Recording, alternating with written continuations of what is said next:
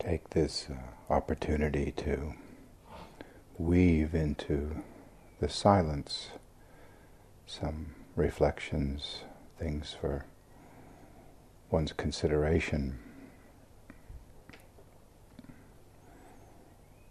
flowing with the theme of uh, what we're doing on this specific uh, retreat, the contemplation, the preparation for uh, dying and death.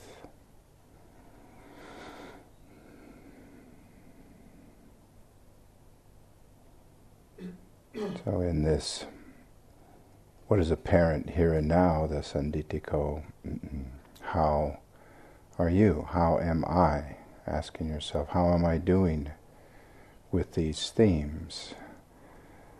Themes in various ways of looking, but really the ultimate question perhaps is the putting down of those last moments, breath moments, milliseconds, what it might be for when the body expires, the breath no longer flows, the elements begin their uh, immediate kind of march towards nature, earth to earth, uh, air to air, water to water, fire to fire.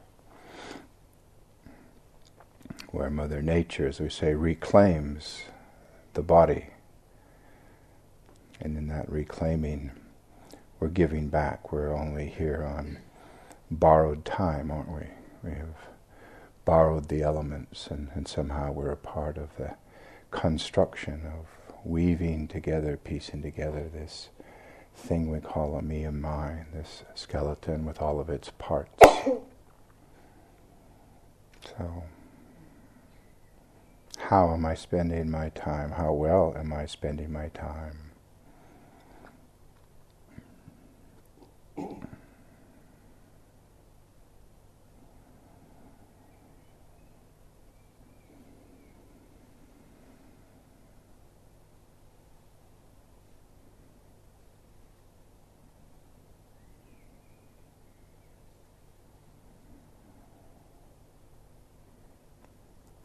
when uh, Ajahn Amaro and I be, first began to speak of this uh, mindful aging weekend and the uh, retreat connecting to the mindful aging, of which I think there are about half the retreatants here were on the mindful aging weekend, continued into the uh, this uh, week of uh, reflection of dying and death.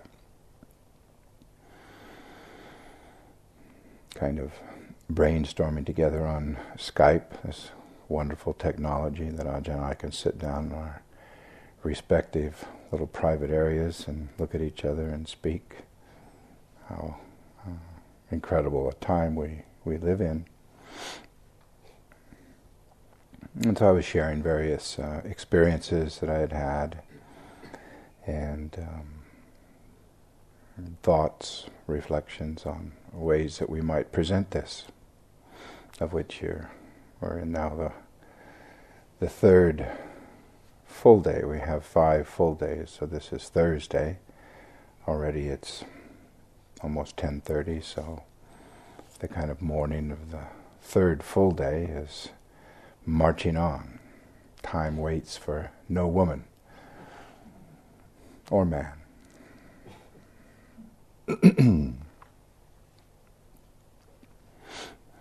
And I uh, spent some time with a, uh, when I first went off after 1979, when I traveled with Por Chah to visit this country, and his turned out to be his one and only trip to the United States. Um, we, uh, you know, spent some time here, spent time in uh, in America, and I lost my train of thought, but I'll come back to it. Well, when I returned, he gave me the opportunity because I was the kind of the senior, the abbot at uh, Wat Pah Nanachat, the international forest monastery in Thailand, of which Ajahn Sumedho had been the first monk, and then I was second. And So I had said to him on the trip, oh, it might be nice to have a chance to go off and be on my own, experience some more personal retreat times, seek out secluded, remote areas to be, to be on uh, my own. And so he gave me that opportunity, invited me, and then Ajahn Jagaro, who uh, uh, then uh, became the uh, senior monk abbot of Wat Pah Nanachat, the third in the history of Nanachat. and I had met and uh, sought out a, a, couple of teachers. One was uh, Ajahn Narong, who was a disciple of another forest monk, and uh, uh pretty much the tradition of Ajahn Chah, the, the, the forest contemplative tradition.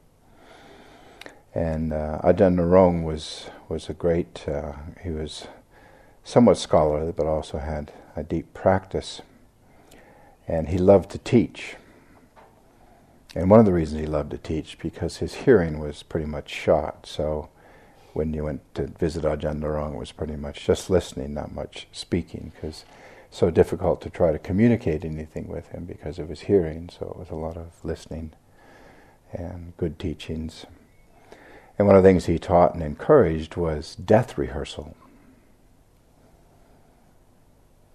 And uh, we think about rehearsing, we think of a stage play or rehearsal for, uh, or preparation for uh, a talk we're going to give on some particular subject. But how does one rehearse death, the demise, the ending, the dissolution of, the letting go, the passing of this physical body? So yesterday we had a, an exercise in uh, doing, uh, re- actually rehearsing that, that Ajahn Amaro led us in.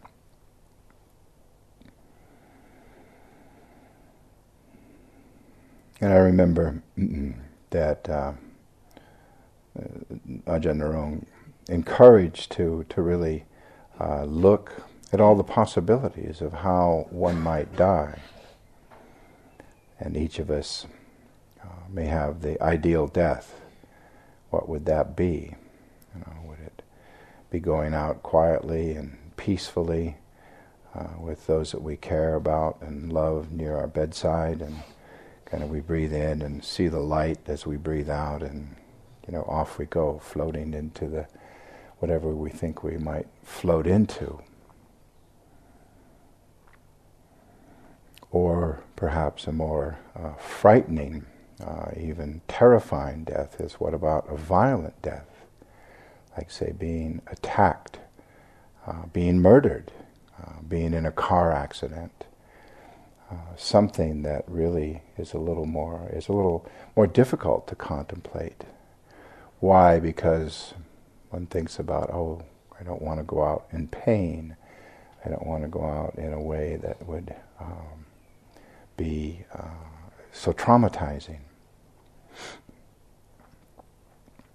But we can all agree that as we sit here, we there's probably not a choice. Although we brought up euthanasia yesterday, which is very interesting. To I'm going to go out on my terms. Some of you may be contemplating that, considering that. I don't know.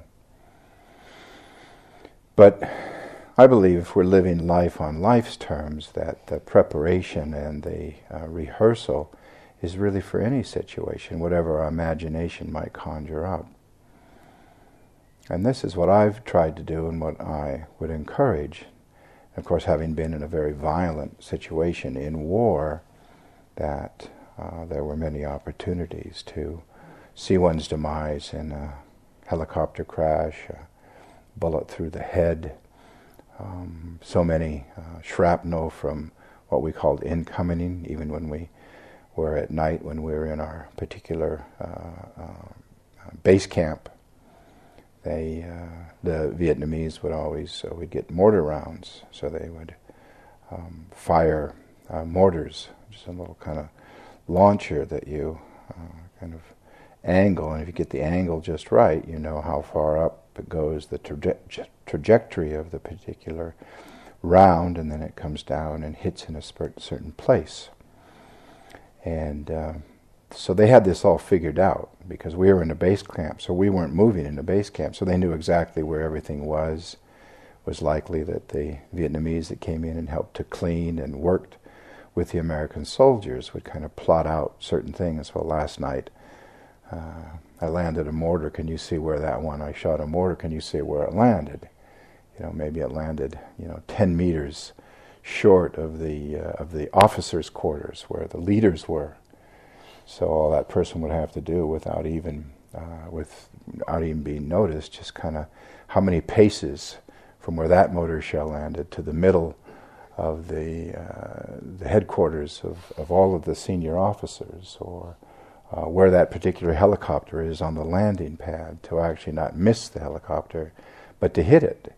So, of course, in war, the enemy tries to destroy the enemy and everything that's related to the enemy.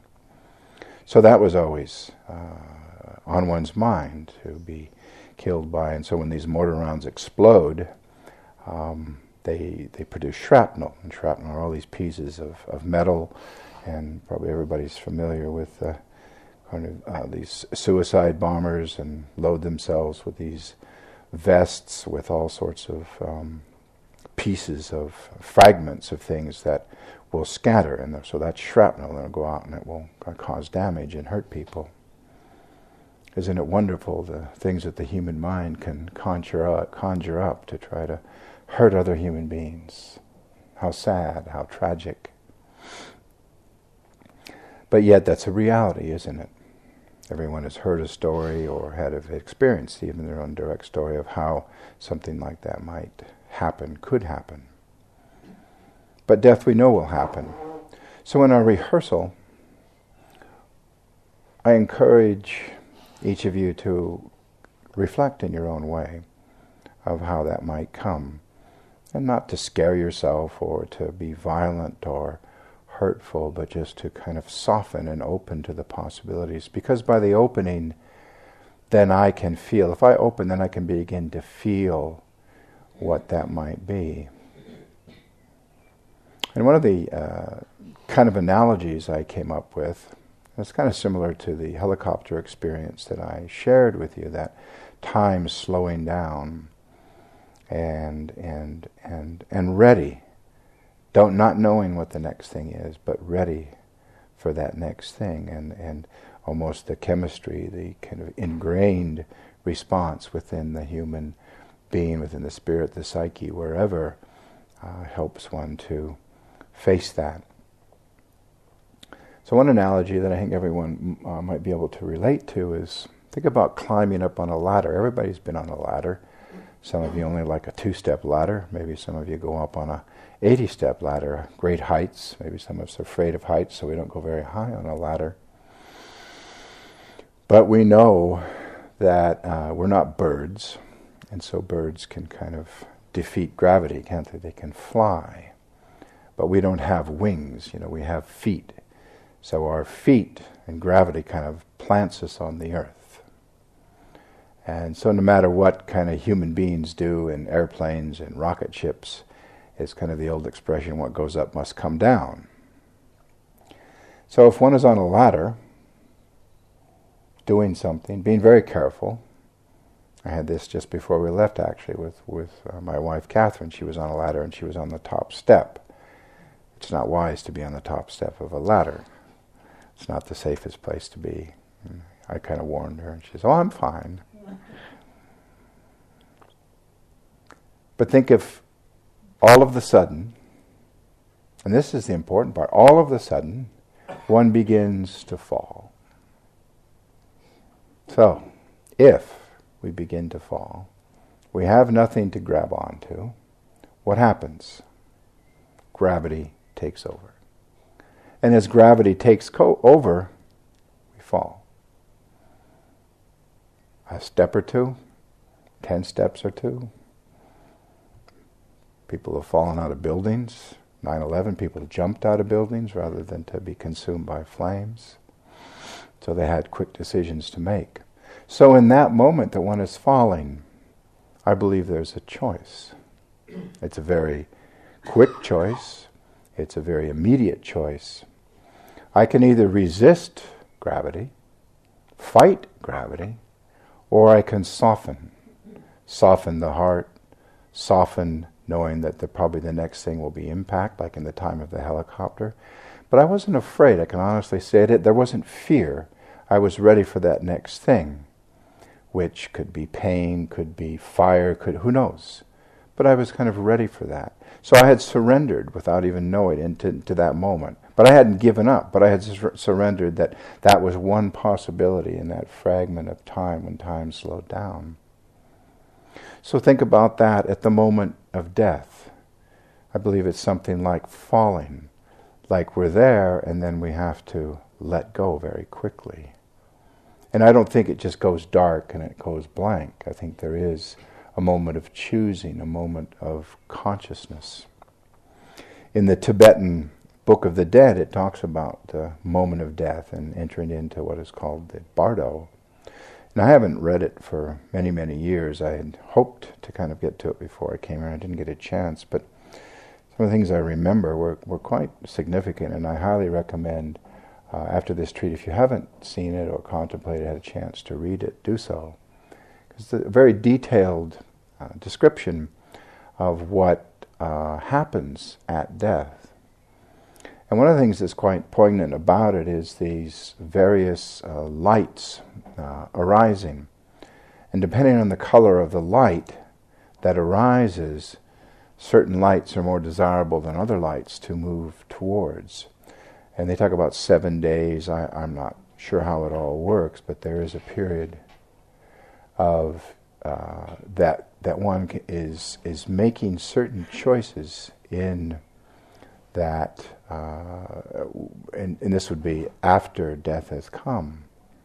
And one of the things that's described that's very powerful for me, because I've actually experienced this, is that this this this light appears. And this light is described in the Tibetan Book of the Dead, and, and I think the new translation is the Tibetan Book of Dying and Death, something like that. But they describe the light of a thousand suns, this incredibly intense, bright white light appearing or manifesting.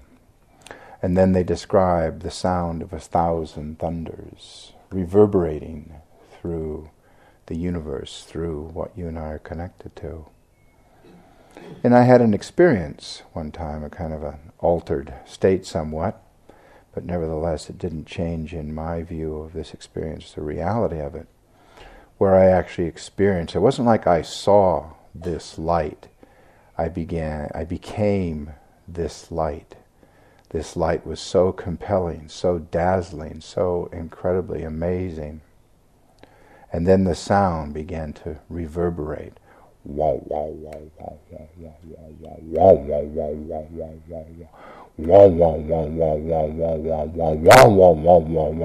And the closer I got, the louder it became, the more compelling it became.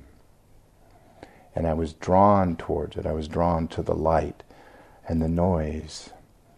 And then I remember very clearly I began to think of my mother and sister and that I had unfinished business.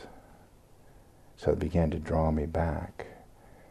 But in that same moment, I began to see all conditioned things. I began to see cities, great cities like New York or Chicago or London, and see everything just kind of crumbling, just like seeing it in its true nature, just dissolving.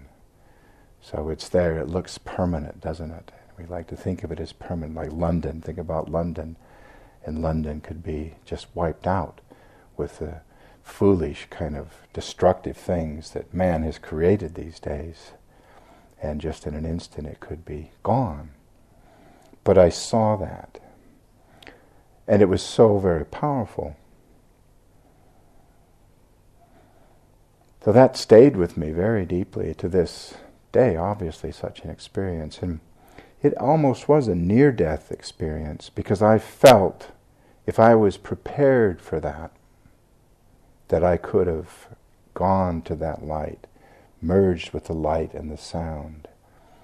But things of the world, attachments of the world, held me back, said, No, you're not ready.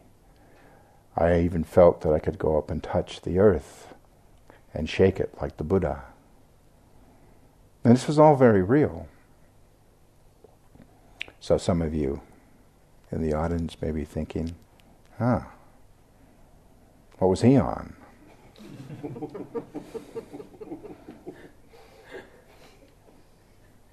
come on now, Joseph, come clean. It was an LSD trip. But I don't in any way believe that was less powerful or less real. Because I think when the, and I don't know the chemistry, I'm not a chemist, I'm not a biologist, I'm not any kind of education in that, but that there is chemistry going on in the body all the time. And so how these chemicals intermix and, and uh, impact various parts of our human experience are quite incredible. And there were a lot of people that died on LSD by doing foolish things, thinking they were. I remember Worapunyo, who was in our group of the three Westerners that were ordained, it was Khemadhammo, Worapunyo, and myself, and Paul Breiter. Maybe some of you know him from some of his books. Um, Venerable Father is one he did. He has quite a, a hand in a lot of Ajahn Chah's translations, and he used to talk about in New York being like high in LSD and driving around in his car and thinking that his car was like a marshmallow. And there was just all these marshmallows out there, so you could just kind of bump off of each other. Let's go have a marshmallow drive. And those are the kind of things that were dangerous, to say the least. But in this experience, I had already been meditating for some time.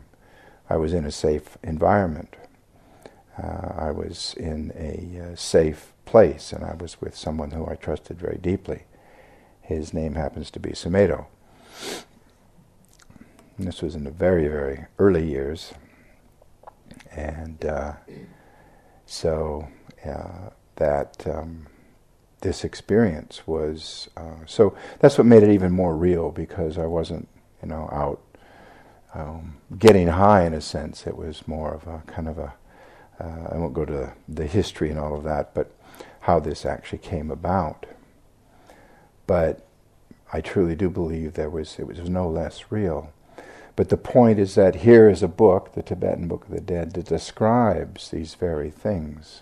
So that's what fascinates me, and that that and, and, and as this sound, as I grew closer to the sound and the light, this body just began to kind of with with the sound, just kind of like, you know, wow, wow, and the body was just, and I could just, and it was just a skeleton. It was just like this was taking over this body, and so the body wasn't mine. It wasn't me. It was just a body, and this was so much bigger.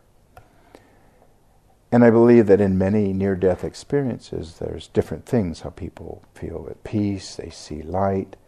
Um, and I think it has very much to do with with our karmic um, conditioning, our what kind of things that we have planted in the past that are allowed to blossom or come into fruition in the present.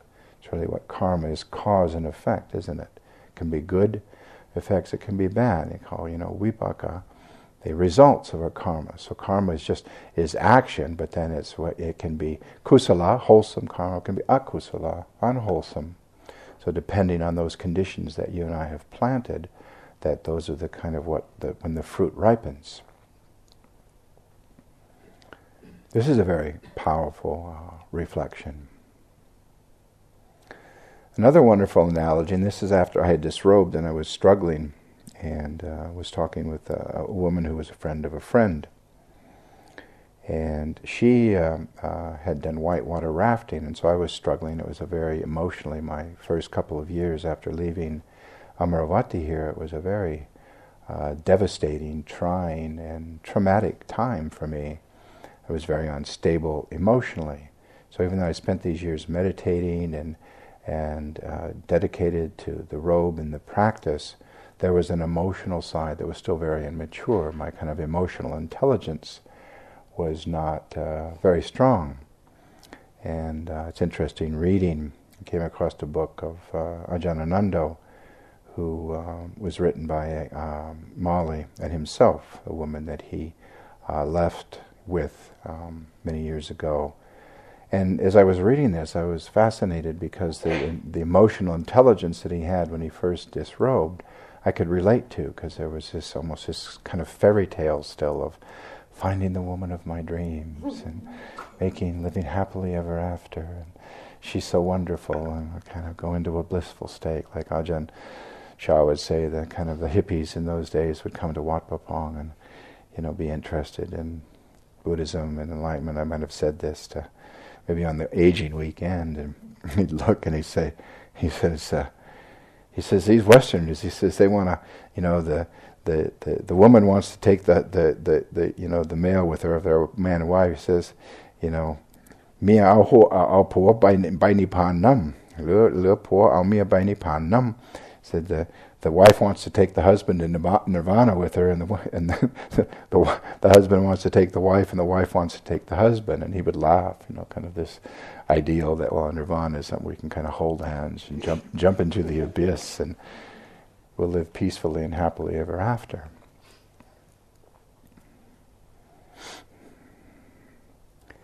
So this woman said in whitewater rafting. Everybody's familiar with whitewater rafting and one of the things that people are trained in in whitewater rafting is to ragdoll. Everybody knows a ragdoll. I don't know, is it called the same thing in, here in England? You know, it's the doll that just kind of flops around. You can put it any way. So if one tips over in whitewater rafting, because you're in rapids, so it's a very kind of, uh, that's why people like it, the excitement, the danger, and all that. So if one tips over, falls out of the boat, you're taught to ragdoll then you have a life preserver. But ragdoll means just letting your body go. And so if you ragdoll, you're not resisting what the water is doing. It Doesn't mean you're not going to get hurt, but you're wearing some safety gear and stuff. And so by ragdolling, one is allowed to just kind of be flopped and turned and twisted and, and taken downstream until eventually you get through the rapids. Whereas if one resists and tightens, just think about it, if you tighten, than resisting, and then there's more of a chance to get hurt. I think that's um, uh, is is recorded that you know sometimes the drunk in the car accident is the le- least hurt because they're so drunk they're kind of ragdolled already you know they're kind of uh, and they hurt and kill uh, unfortunately other people and uh, but this you know, can train ourselves so it's another it's another analogy of how you and I can let go at that moment of death, just, just like the gravity is taking us, that we, ah, just kind of let go. And this is something we can practice, we can rehearse now, not tomorrow. Because in the now, we don't know when that now, that moment will come. Encouraging you every evening to come to, you know, practice your last breath, to letting go, to um, giving the body back to the elements, to returning to where it came from.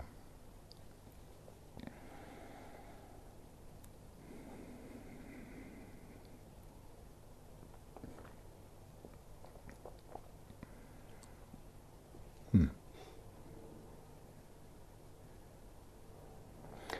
So let's take the next, say, 10 minutes till the end of the sitting.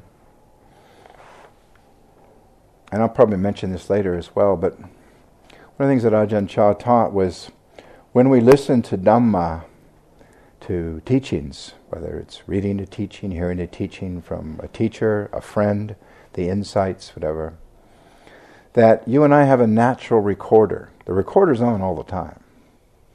We record through the ear, through the eyes, the nose, taste, feelings, sensations, mental thoughts, and formations. So as I've been speaking, you've been recording. So as you sit now and close your eyes or have your eyes slightly uh, open, get into your posture, just allow the recording, allow whatever's been recorded, what kind of stands out. If you could just say push play, don't try to remember as much as just kind of let hear some playback. There's going to be something I would think that I've said here that kind of that you related to that you could say, oh, that made sense. Let me reflect on that. And so, in your own way, then reflect on one of those things. Maybe the ladder analogy, uh, maybe something very frightening. You're afraid of heights, and the worst death for me would be falling off of a building or of a cliff or something. Um, that still freaks me out. And I flew helicopters, but a helicopter kind of it had stability, yet it could fall out of the sky. But in a helicopter, it was fine. But if he took me up to 1,500 feet, just kind of stood me on a platform, you know, I'd be totally come on, you know, come on glued. so, so let's take these these few minutes and uh, just kind of rehearse in your own way. Just kind of said, let it flow. Play your tape back. What has maybe made some sense. The breath, of course, the body, the kind of the moment we have. Those things that help us to be stable in this moment, and then let your you know kind of thought process just kind of reflect and, and on how that might be for you and, and how you would deal with it.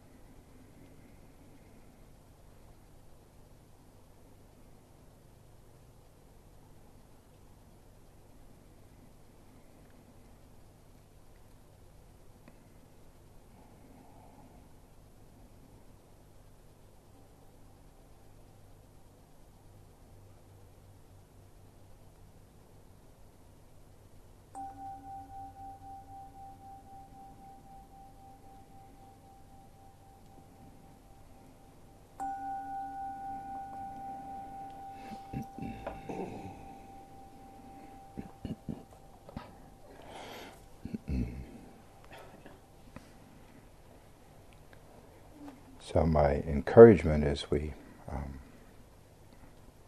move our bean bags from here to the next uh, location. Everybody remember your bean bag?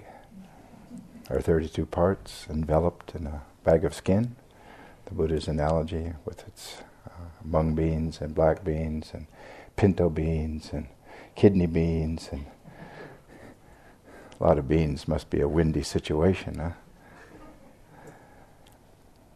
To continue your reflection, what has meant, and to listen to, to continue to listen to your recorder and what may come, come up as you move from here to walking and, and to uh, the uh, meal. And be very aware of how the inclination is going to be to not go towards that. Remember, I talked about the, the firmly taking the controls, you know, to guide, you know, in the direction that uh, going upstream. You know, one analogy is the rag doll going downstream, but the other analogy is that we have to go upstream against the flow of habit, don't we? So, you know, that well, I wonder what's for lunch today, and you know, and um, you know, Joseph gets to go first. Is he going to leave me a piece of that nice chocolate cake that I think they're baking today, or whatever may come? And so it's bringing ourselves back, you know, pulling ourselves back, and remembering that, you know, as we eat, you know, what we eat is becoming the contents of our bean bag, the various beans that that food becomes. Like Ajahn Amaro now has a complete dana body. His body has been totally transformed by love, kindness, generosity over these years of receiving alms. You know, now you know what a full dana body looks like.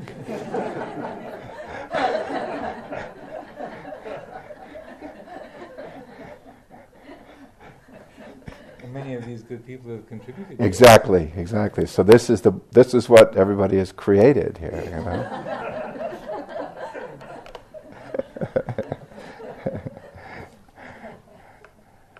So let us now move